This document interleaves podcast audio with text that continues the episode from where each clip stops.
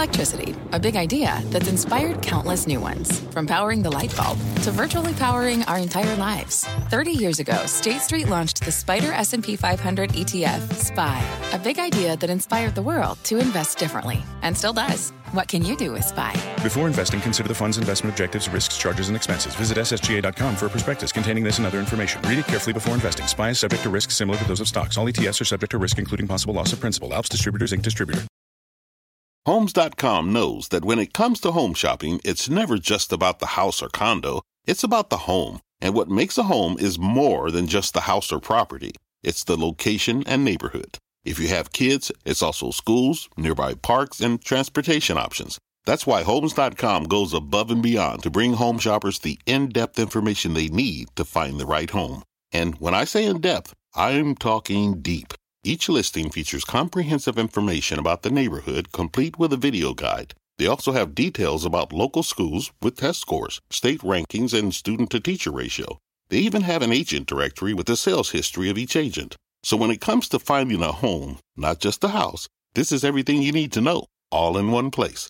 Homes.com. We've done your homework. My mission is simple to make you money. I'm here to level the playing field for all investors. There's always a bull market somewhere, and I promise to help you find it. Mad Money starts now. Hey, I'm Cramer. Welcome to Mad Money. Welcome to Cramerica. Other people want to make friends. I'm just trying to make you some money. My job is not just to entertain, but to educate and teach you. So call me at 1 800 743 CNBC or tweet me at Jim Cramer. It is brutal out there if you take away everything we want to buy, then you're going to take away the bull. And that's exactly what happened today. There simply weren't enough sectors worth buying, and it led to a tsunami, tsunami of selling, with the Dow plunging 724 points, S&P plummeting 2.52%, Nasdaq nosediving 2.43%. What do I mean when I say that they're taking away everything we want to buy? First, let's start with tariffs. The president is slapping tariffs on a huge number of Chinese goods in order to combat their unfair trade practices, including rampant intellectual property theft. The tariffs could be 50 billion, could be 60 billion. Either way, you have to understand that any company with substantial business in China is shaking right now, quaking particularly because we don't know what the tariffs will be on or how quickly the Chinese will strike back, although they're saying tonight they're going to strike back quickly. Now, President Trump has been pretty consistent on this issue. He said that he'd go after China if they didn't show some sign of pulling back with their steel and aluminum dumping or their targeting of our tech companies. I don't know why so many people thought he wasn't serious. Maybe they hoped the president's advisors would talk him out of it. Maybe they feared he'd ease up after choosing Larry Kudlow, the ultimate proponent of free trade, as his chief economic advisor. I spent four years working with Larry, on Kudlow and Cramer, and I told you repeatedly that he likely only got the job after agreeing with the president beforehand on China something that chives with my understanding of Trump, having worked with him on The Apprentice for years. In all honesty, if you're a major believer in free trade like most investors, you should have breathed a sigh of relief when we saw the tariffs today. Why?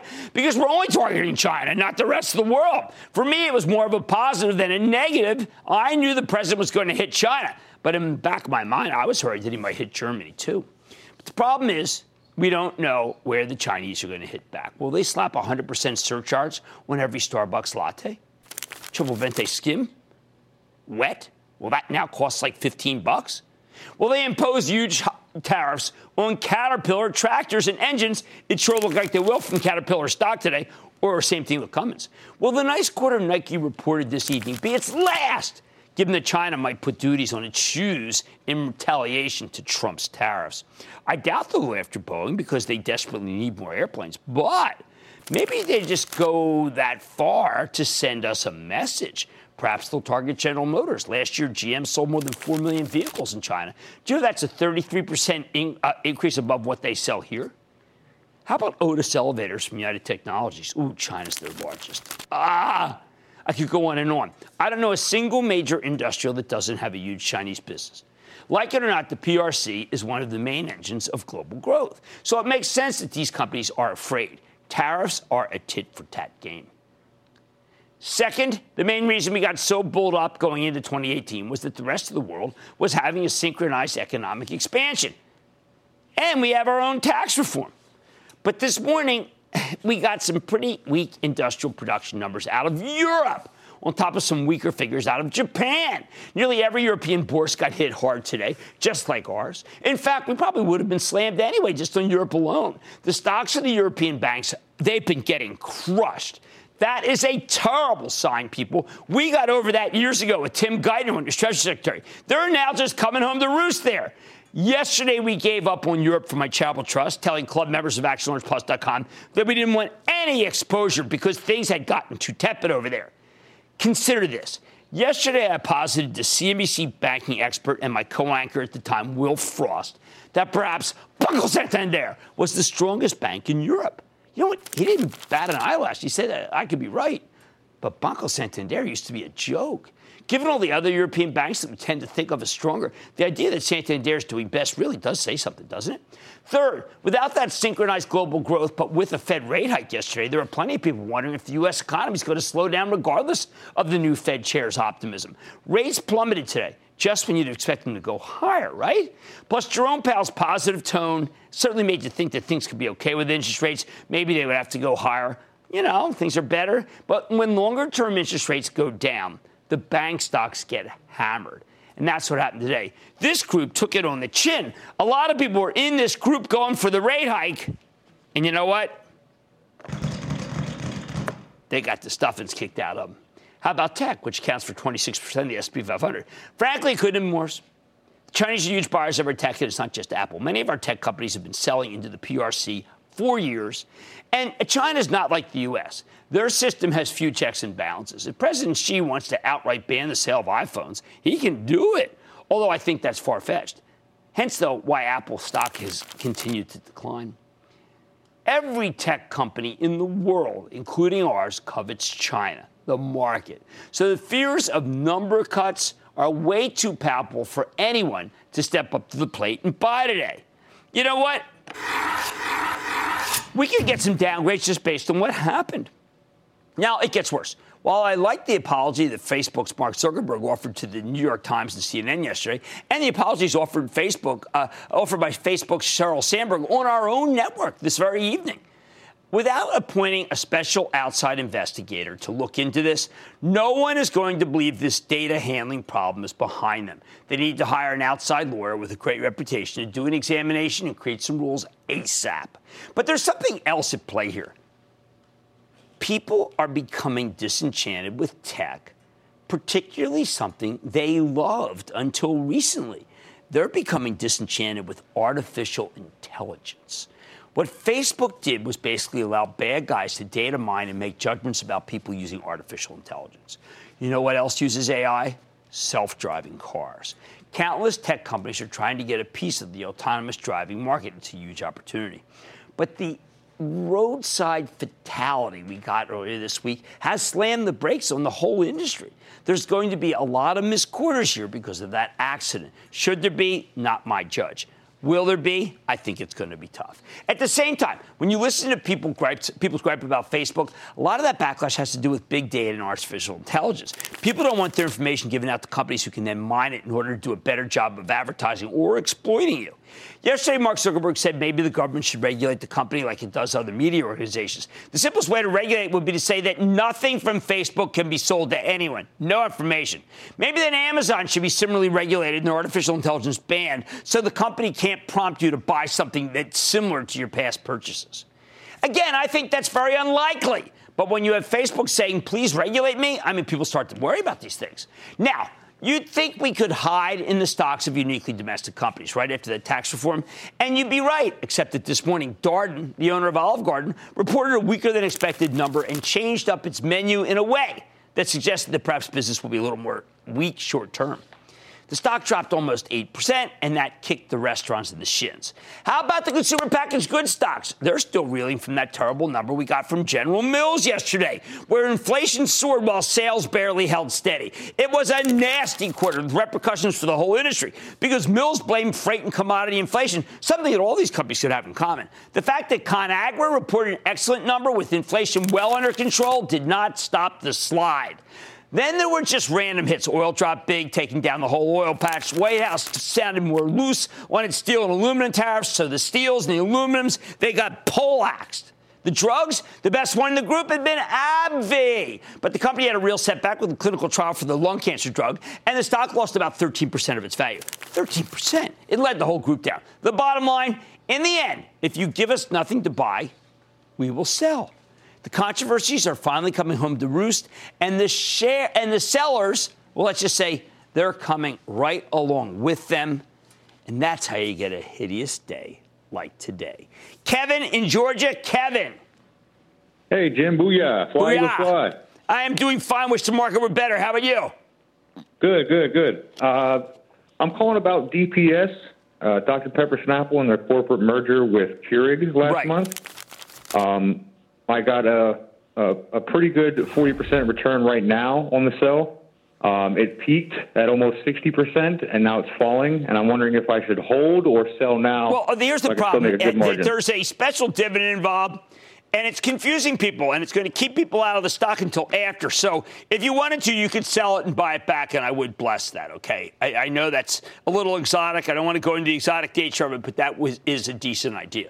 Let's go to Brian in North Carolina. Brian. Booyah, Jim. Thanks for taking my call. How's of course. Well, uh, first, congrats on the, the Eagles. You got to watch out for the Carolina Panthers. It's going to be their year next year. I'm telling you, Jim. Well, all right. I'll deal with that when I get to it, frankly. I wanted to get your thoughts on this Chinese company that's been tanking lately. It had two double digit percentage decreases on consecutive days last week.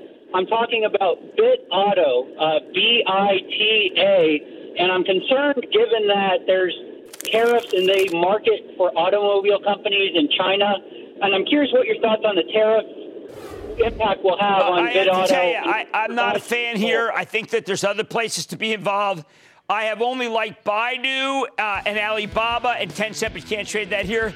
Uh, and uh, I like Baozun a little too but not uh, Bitauto. And I'm going to say uh, no. Uh, not, it's not worth the risk. Okay. On Mad Money tonight, with stocks selling off on trade war fears, I'm getting real what Trump's America First trade policy could mean for this market. Then, with the Dow down over 700 points, I know you got questions. I'm opening up the phone lines to hear from you in tonight's sell off strategy session. And we're doing a head to head look at two giants Home Depot and Lowe's. Which company reigns supreme? Stick with Cramer. Don't miss a second of Mad Money. Follow at Jim Cramer on Twitter. Have a question? Tweet Cramer. Hashtag mad tweets.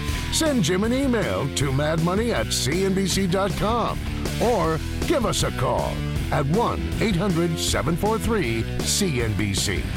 Miss something? Head to madmoney.cnbc.com.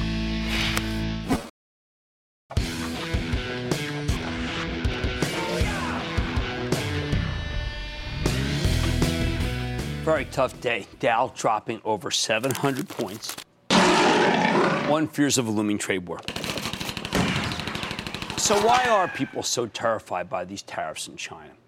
Now, I'm not one of those people who thinks protectionism is a dirty word, but there's a reason why protectionism causes so many investors to sell their stocks. At the end of the day, our economy and our market are, are sort of hostage to the whims of the super rich in the country. Make them feel good, they invest more of their money, create uh, more jobs, uh, generate more growth. Make them feel bad, and they put their money somewhere else. Fewer jobs, less growth. That's how capitalism works. Look, you don't have to like it, but you have to recognize that what I just said is true. The thing about tariffs is that the wealthiest people in the country have done incredibly well by free trade. Having a president out there opening doors for more, uh, for more trade, trying to get more deals done, that had become the American way.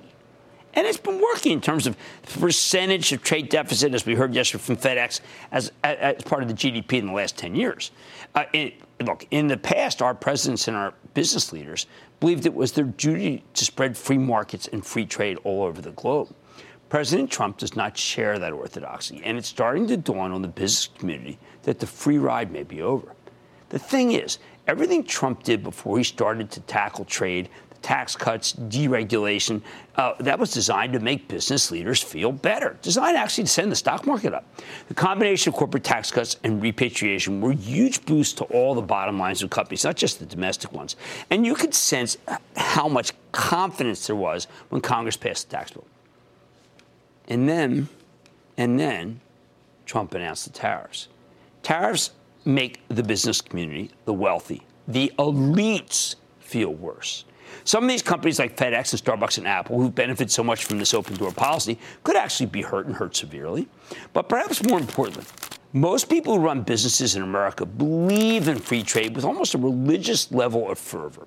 They think tariffs are economic suicide. And when the vast majority of CEOs believes things are going to get worse, their own negativity will create a self fulfilling prophecy.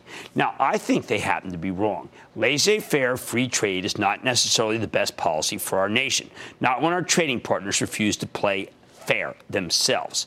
But there's a cost to standing up to the Chinese, and you're starting to feel it.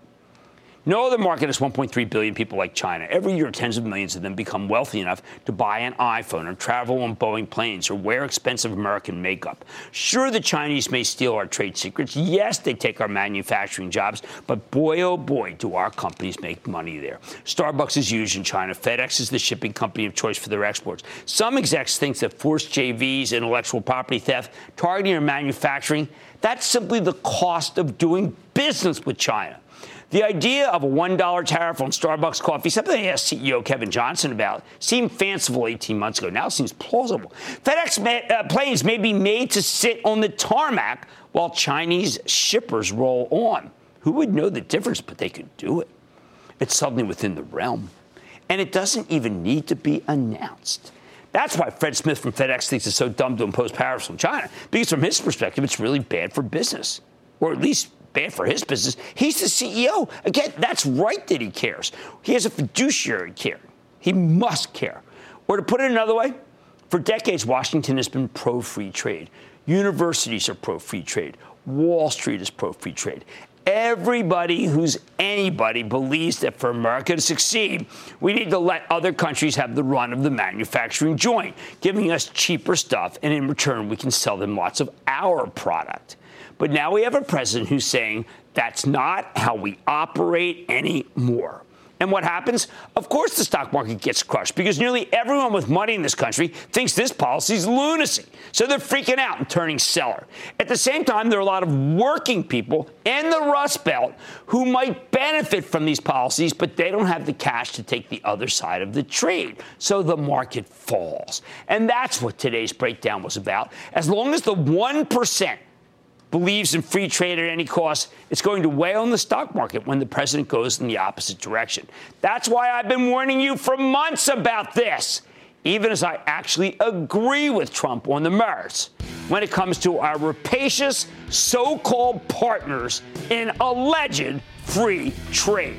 All right, much more Mad Money ahead, including my sell-off strategy session. I'm opening the phone lines to hear you, Cramerica. Let me help you navigate the market's unknowns. Then, after today, a lot of people will be looking to rebuild their portfolios, so I'm taking a hard look at home improvement titans, Home Depot, Lowe's to see which can help.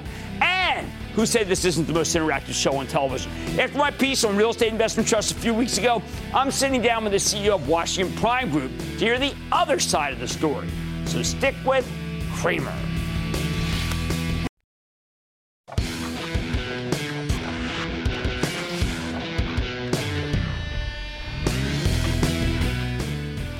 Feel like I feel like we've been having a lot of these lately. Days just start rocky and then take a vicious turn in the afternoon, and the bottom seems to fall out as we get to the close. These can be gut wrenching days. Believe me, I've lived through too many, and while no one wants to lose money, I am urging a longer term perspective. Facebook, Trump, tariffs, pick your poison. The bulls took fire from all sides today. But we know that nobody made a dime by panicking. And I'm here to help to coach and explain to you. So tonight we open the phone lines for our sell-off strategy session. Let's take some calls from Cramerica. Let's start with Larry in Massachusetts. Larry. Thanks for the fireside chats, Jim. No problem. Statesman-like perspective all day and action alerts as well as on camera as usual. Thank you. With the behavior of this market and the catalysts that are driving it, volume accelerating for the last 15 minutes, and a torrent of program trades in the last minute. Can you set out a few strategies as to how to be greedy when others are fearful but right. not to try to catch a falling knife. All right. So you know from Action Alerts Plus, we told club members yesterday we did a huge amount of selling. Nobody really wanted us to sell, but I wanted to get ahead of what I thought would be a big sell-off. So now what you have to do is you have to see, keep your powder dry and wait for the sell-offs and begin to do some buying. We will find out more about the tariffs. When we do, Larry will be able to take advantage of it and buy the stocks that have come down too much. That's how we're doing it. We've raised the cash already. I told people to sell, even if it meant that they sell some good stocks, so that we get to this moment and we can do some buying. Dave in Delaware. Dave. Hey, Jim Cramer. Booyah. Booyah. First time caller. Enjoy your show. Also, want to let you know we're huge fans of the Eagles down here in Delaware. Well, there you go. Question, Absolutely. Many. yeah, yeah, there's a lot. My question is uh, Thor Industries, THO. I was very impressed with the company during the first interview you had with the CEO a few months ago. At the time, though it had been on a good run, I thought the metrics were still excellent and decided to take a small position. My confusion is that the stock's dropped over 25% since it peaked in late January. And other than the aluminum tariffs, I haven't seen many reasons for it dropping like that. Should I be concerned? Buy, okay. hold, cut my losses? Okay, Dave, here's the problem. All right. Uh, Bob Martin was on. And in his deck, which is the fancy word for a bunch of pages associated with the quarter, he did say that labor costs had gone up, okay? Labor costs going up is something that we don't want to see, but it just happens to be the case. Now, interest rates are going up. People think that people do not buy as many recreational vehicles when rates go up. So the answer, Dave, is that I expect this stock to go down before it goes higher. So now it's up to you if you can handle that volatility. How about Chris in Texas? Chris. Hey, booyah, Jim. Thanks for having me on. Quite welcome. Hey, just before I ask my question, just wanted to let you know that Nelson Agholor dunked on my brother back in a high school basketball game back in the day. So fly, Eagles, fly, baby. Nelson looked real good in the second. He looked good all year. He's got his confidence going. How can we help? Hey man, he won me over a thousand dollars in fantasy football, so I'll take it. But uh, hey, my question is: It seems like the bio industry and speculative stocks are less affected by what's going on in the market compared to traditional blue chips. Do you think now's a good time to get into these types of stocks like Bob Duggins is with AKAO and AUPH? Well, believe it or not, what I like to buy into these, this is a slowdown induce this is a sell-off based on a slowdown. Slowdown from technology slowdown from a belief that uh, tariffs are going to hurt the economy and what you do when you have a slowdown is you go for the highest growth stocks so when things settle down it's going to be the fang names that are going to start doing better fast and in the interim because you don't want to be involved in the trade war some of the domestics will do well but today darden brought those down olive olive garden they made it so the group seemed untenable. So retail, domestic, and FANG are what's going to work. Let's go to Curtis in North Carolina. Curtis. Hello, Jim. Thanks for taking the call today, man. I hope you guys are faring well with the weather up there. Ah, it could be better. How about you? What's going on? Listen, man. Jim, uh, being down around seven and a half percent off recent S&P highs as a long investor, I sold some Facebook today, still maintaining a position. Then moved that money into the total market index in a mid cap fund also opened up a position in Wendy's as it was holding up really well in such a choppy market. Your thoughts would be appreciated on those moves. Okay, so let me ask you point blank. Uh, what is your time frame before I suggest uh, uh, buying some stocks? When do you need this money? Uh, I'm looking at four or five years out. All right, four or five years out, then you're going to have to be a buyer tomorrow, not a seller. They're throwing a sale. It is involving not knowing as much about the tariffs as we like. The market's gotten very oversold. A four or five year perspective, you got to buy the best growth stocks and the best domestics that don't have trade wars. And you're going to have to put money to work. As we told people from Action Alerts Plus, the Charitable Trust, I'm not saying we're going to hold our nose and buy. We're going to keep our eyes open and look for what to buy. Jerry in Texas, Jerry. Hey, Jim, how are you today? Well, Jerry, you know, when people lose money, I can't be happy, but otherwise, thank you for asking. How about you? I know the feeling. Yeah. I feel the same way. Jim, I'm calling about Dominion Energy Midstream Partners, symbol DM. I bought it a couple of weeks ago, and it's 52 week low, about 25. Since then, it's dropped to 1650 today do I buy more here, hold, drop, run, okay, take a beating? The, the problem here is, is that uh, this is I was downgraded to neutral today by by gold by I'm sorry by Bank of America, and that was because of worries about this tar- this this FERC tax ruling. Now I have to tell you, this group is the kiss of death. Uh, we own one for action alerts. I'm trying to trade around it to bring it back. I, I you know, if you subscribe to the club, you'll know how painstaking I've been about trying to stay away from the oil patch. So I think that what you have to do is you have to bide your time on this. Don't sell it. It can bounce back, but don't put any more capital in it. How about Corey in Illinois? Corey. Hey, Cramer. How are you? All right. How about you? Good. Hey, today Micron beat earnings, and yet the stock still closed down and is trending down after hours. Could it be related to the new pro- proposed Chinese tariffs? It could be, but also you know, they reported a number. They pre-announced a good number. And then they announced a number that was really, really good, but it wasn't good enough compared to the pre announcement. It is discouraging to me that people would sell on this given the fact that Micron's doing so well, but that's not up to me to determine. I think if the Dropbox deal gets very, very hot and open ups big, then I think people are going to start antsy, uh, start a- actually asking questions about maybe that Micron number wasn't so bad because, honest to God, it wasn't. Much more Mad Money at, including can Home Depot and Lowe's build on performance even in a tough market? I'm going to tell you which company has a stronger foundation because you know I like domestic retail here because there's no trade war component. Then a mall player with over 50 million square feet of retail real estate. But is Amazon shipping them out? Uh, is they driving all their shoppers away, frankly? Or could a more confident U.S. consumer boost the business of Washington Prime Group? And all your calls rapid fire tonight's edition of the Lightning Round. So stick with Cramer.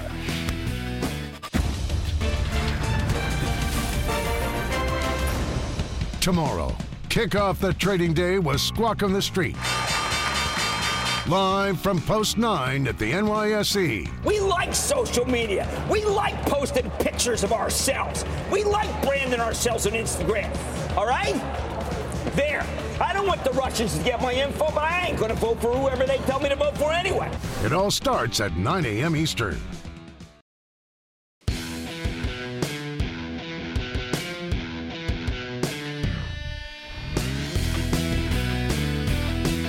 In a very challenging environment for retail, the home improvement chains have stood out as a bastion of outperformance. Or they had until a few weeks ago. In the last five years, Home Depot's up 152%, Lowe's has gained 126%, S&P up, I'd say about 70%. In recent years, Home Depot had pulled ahead of Lowe's, though, in a major way. And while it's always been the superior operator, I think it's worth asking why. After all, both stocks have been slammed here. I mean, Home Depot's off 7.5% for the year. Lowe's is off 7.8%. And unlike so many other names, they, they haven't bounced nearly at all. At these levels, it pays to wonder which one is a better buy because when the smoke clears, I think people are going to return to domestic retailers that don't have trade problems. So tonight, thinking about those trade issues, I want to stack these two chains against each other as an exercise in stock picking for when things get better because it doesn't get more apples to apples than Home Depot versus Lowe's. Why do I prefer the despot? Some of it is subjective, but a lot of the, the difference here is totally empirical and therefore objective. For starters, Home Depot has much better numbers. For the better part of the last decade, the Deep, Depot has had superior same-store sales. For example, last year, Home Depot's same-store sales increased by 5.6%, while Lowe's only saw its numbers rise by 4.2%. And if anything, the disparity is expected to get worse and wider this year. In terms of pure revenue growth, the two companies have historically been a bit closer. But last year, Lowe's got a, bo- a boost from its acquisition of Rona, the Canadian home improvement chain it bought back in mid-2016. This year, though, the Despot should grow its sales at 6.7%. Uh, versus 5.5 for Lowe's. Hey, remember, 5.5 is not bad either, so this isn't like one's great and one's a goofus. As for the earnings, last year Home Depot grew its earnings per share at 16% clip, Lowe's 11%. And while the numbers are expected to converge this year in the mid 20s, I expect Home Depot will eke out another win. Now, this is not how things used to be. Way back in the day, from the late 90s till the financial crisis, Lowe's actually tended to be the better operator. Had I been doing the show then, you would have heard me come out and say buy Lowe's. But then for the first half of this decade, it was kind of a close race, with Home Depot gradually pulling ahead. It's kind of a real horse race between these two. Lately, though, Home Depot has generated strong numbers, and that translates into better performance for the stock. Consider in the last two years, Home Depot has gone from 130 to 175. Lowe's stock has only advanced from 75 to 86. And now you're talking a huge disparity, bigger than I've seen in ages. What explains Home Depot's recent dominance, aside from the fact that it's a retailer with a superior attitude and a superior state of mind, like the increasingly problematic Steven Seagal in that seminal masterpiece, Hard to Kill? I have a couple of theories here. First, Maybe, just maybe, the key to Home Depot's success is that it's got better technology than Lowe's. We know these guys have made significant investments in tech, particularly customer relations management software. Back in 2010, they started giving smartphones specifically designed for their stores to sales associates as multi purpose tools for communication, inventory management, product lookup, business analytics, and checking out customers. Even in 2015, Marc Benioff, the CEO of Salesforce.com, was talking on this show multiple times about how they'd work with Home Depot to set up a new model of customer service. Salesforce is the best in the, in the business when it comes to using software to manage your customer relations. Home Depot really learned and leaned into the cloud both for connecting with customers and for coordinating its employees. They were way ahead of the curve here. In fact, a little less than a year ago, Home Depot rolled out its first app using Salesforce's technology, an in home sell, selling planning tool designed to help mobile sales teams schedule appointments and provide customers with detailed quotes so they can close deals as soon as possible. It was great. The general purpose Home Depot app is extremely well designed. They were doing buy online, pick up in the store before BOPIS was ever even an acronym. They have a store locator feature, which is something every big jo- uh, box chain should give people. The whole setup is optimized for the customer, especially the big ticket professional contractors. And that, by the way, is where the real money is, and Home Depot excels at it. Now, credit where it's due. Lowe's has been investing heavily in new technologies too, but they're kind of behind the curve, frankly. They just started shifting their software to the cloud back in September, long after Home Depot. And while the company has, has some very good apps of its own, it actually landed the top spot on Fast Company's recent list of most innovative companies in augmented reality. It seems clear to me that they were still lagging when it comes to technology that's designed to improve the shopping experience and snare those contractors. Do not get me wrong. Lowe's obviously recognizes that there's a lot of catching up to do on the tech front, and they've gotten aggressive about it. But it still seems to me that Home Depot has more of a focus on its bigger ticket customers and winning them over. well, that, I have to tell you, winning them over is everything. Plus, anecdotally, somehow Home Depot stores seem better run. I said anecdotal, with shorter lines and better gardening supplies. And I have a pretty large sample size to attest from. But it is all a question of technology. I don't know. I got another theory, too. This one's a little more straightforward. Perhaps Lowe's overextended itself with the acquisition of Rona, that Canadian home improvement chain, in May of 2016. They gobbled up hundreds of stores with this deal. It's taken the company some time to get those Rona locations operating at the same level as the rest of the business. Integrating a big acquisition can be pretty distracting. Canada can be distracting. Remember how bad it was for Target? That said, Lowe's has actually done a pretty good job with Rona. So this headwind could soon prove to be a tailwind, something to watch. Now, I bring all of this up because both Home Depot and Lowe's have seen their stocks get slammed in recent weeks. Lowe's stock is down 21% from its late January all time high. Home Depot stock's down about 16%. That's very deep for retail. And unlike many other areas of the market, they haven't really bounced back yet because of fears of higher interest rates, something that's always been more of a hindrance to their stocks than to the rest of retail. And of course, I want to distinguish it's been a hindrance more to Home Depot and Lowe's stock than the actual companies. At these levels, Lowe's is a lot cheaper, trading at 14 times next year's earnings estimates versus 17 times uh, for Home Depot. But you know what? Right now, the discount is deserved based on the numbers. Home Depot is a finely tuned machine. Lowe's is a little more risky, hence why it's cheaper. Bottom line, with Lowe's and Home Depot down big from their highs, I think the latter is a better buy than the former perhaps because of its technology or because Lowe's may have been distracted by its relatively recent acquisition of Rona. Either way, Home Depot has the better numbers. And while I think both stocks will work here after this clobbering, HD is the one I like most. When the market settles down, this domestic retailer with no trade exposure will be the one to buy. I need to go to Frank in New York. Frank! This is Frank from Pelham. Yeah, Frank, you're up. It's Jim. Okay, Jim. I, I bought USG after the hurricanes in Houston and Miami and, and Puerto Rico, uh, thinking, man, they're going to need sheetrock coming out of their eyeballs, plus through home sales, and the stock just raised there at 33.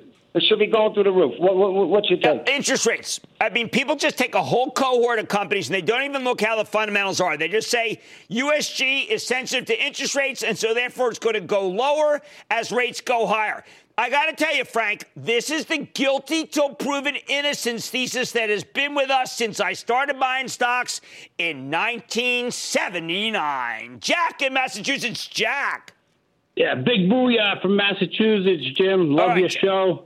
Thank you. Uh, thanks for taking my call. My question is for Illinois Toolworks.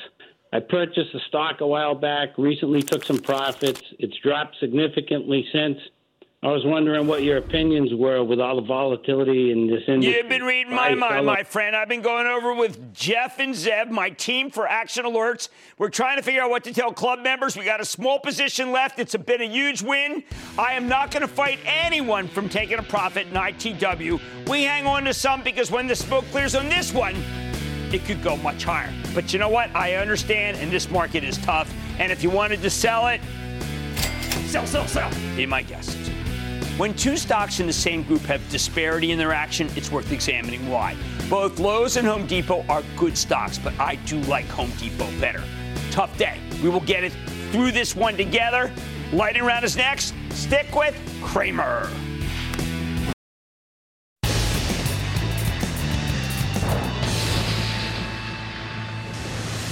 It is time. And then the lightning round is over. Are you ready, Skate? Dad, it's over the lightning round. Let's start with Mike in Michigan. Mike.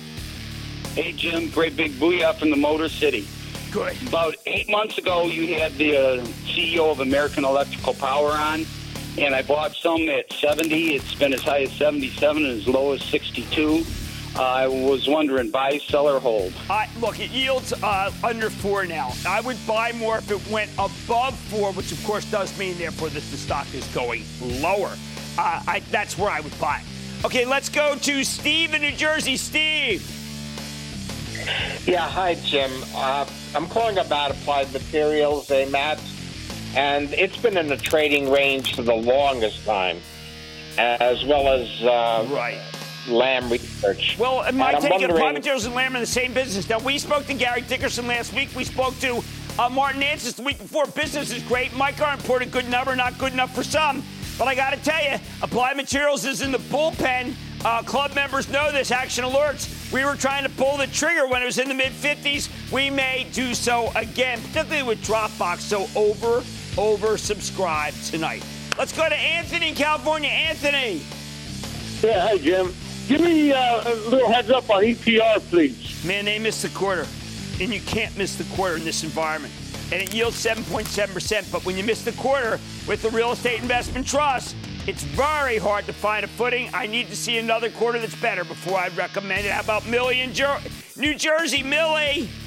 Hi, booyah. Hi, James. Good to meet you. Talk to you. Hi. Calling about GW Pharmaceuticals. Okay, What this is think? uh, this is uh, can, can, cannabinoid. Uh, cannabis is very hot as a concept to invest in. I think the stock's had too big a run. I'm not recommending it anymore. It got up. We liked it a lot lower, and that's how I have to say. Glenn in Ohio. Glenn. Just want to give a big Buckeye booyah from Grove City, Ohio. All right, we'll take that easily. What's happening? given the recent easing of Dodd Frank reform law, the Fed is raising interest rates. What should I be doing with the mid cap bank stock FITB? You can hold that. FITB Fifth Third is a very, very good bank. I don't think rates are going to continue to go down as they did today. I'm not. Uh, I'm not troubled. FITB. I also like HBAN. I think HBAN's good, and I like First Horizon. That's a three for. Let's go to Hope in New Jersey. Hope.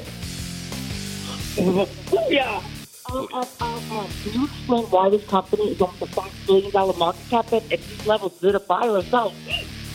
Um, okay, I, I didn't hear which one. What was the name of the stock? L-S-I-N.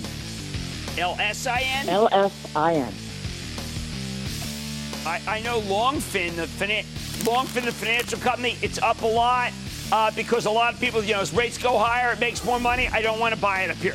I'd rather buy a regional bank or a, ma- a major that I that I write about for Action Alerts. And that, ladies and gentlemen, the conclusion of the lightning round. The Lightning Round is sponsored by TD Ameritrade.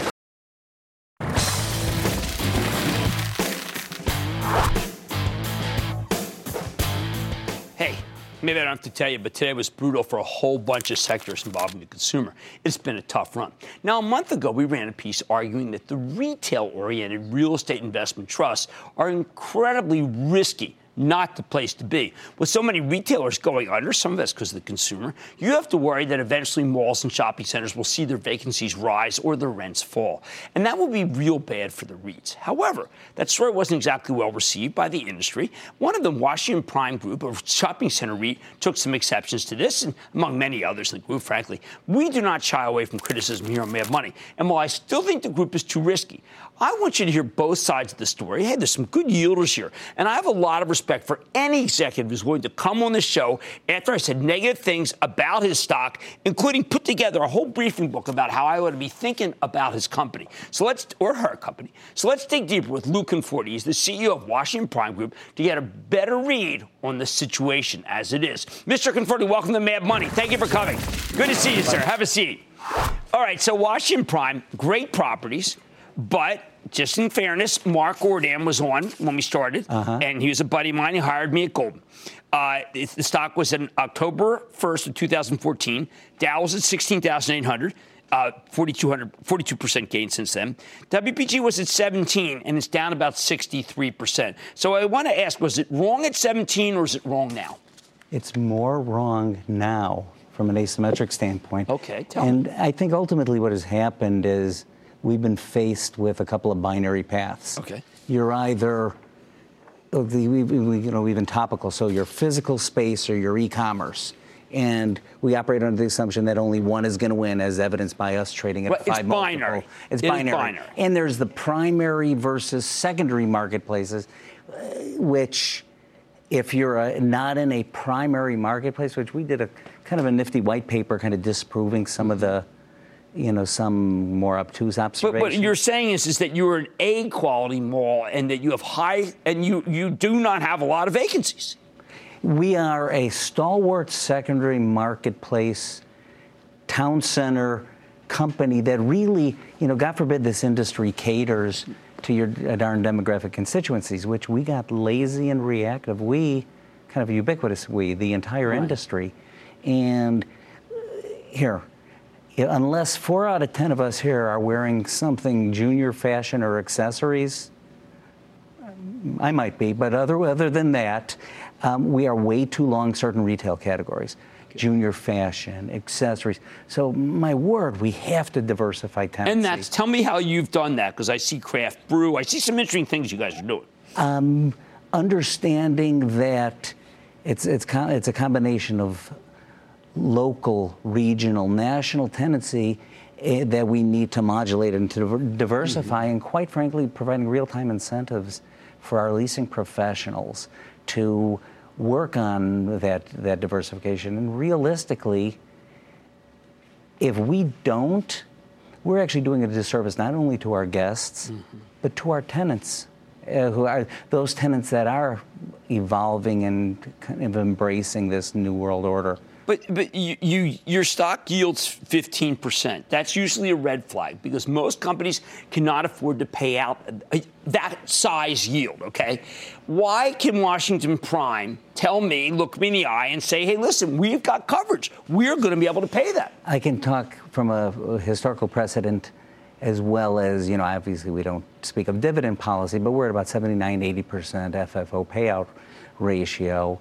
And if you look at ultimately, you want to take a stream of one through n cash flows and kind of figure out how sacrosanct they are. Right. And over the last three years, it's been pretty, pretty tumultuous over the last three Yes. years.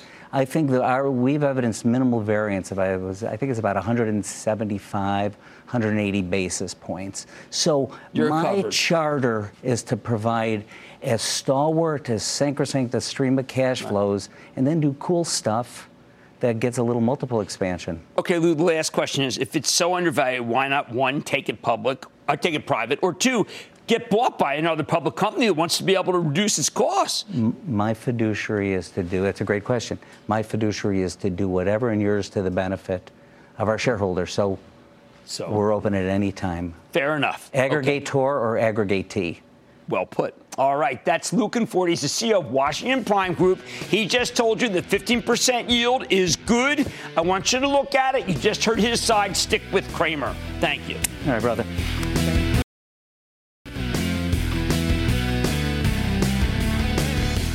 Please remember where the president is coming from.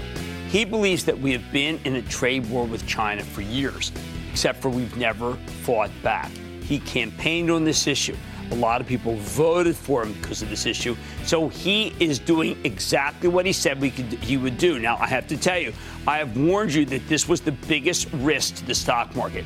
And it is playing out just like that. But the market's getting oversold. It'll probably be down again tomorrow. But I'm looking for buys, having sold for my travel trust a huge amount of cash for this moment. I like to say there's always a bull market somewhere. Promise try to fight it just for you right here on Mad Money. I'm Jim Cramer. See you tomorrow. Take your business further with the smart and flexible American Express Business Gold Card. It offers flexible spending capacity that adapts to your business. You can also earn up to $395 in annual statement credits on eligible purchases at select business merchants. That's the powerful backing of American Express. Terms apply. Learn more at americanexpress.com slash.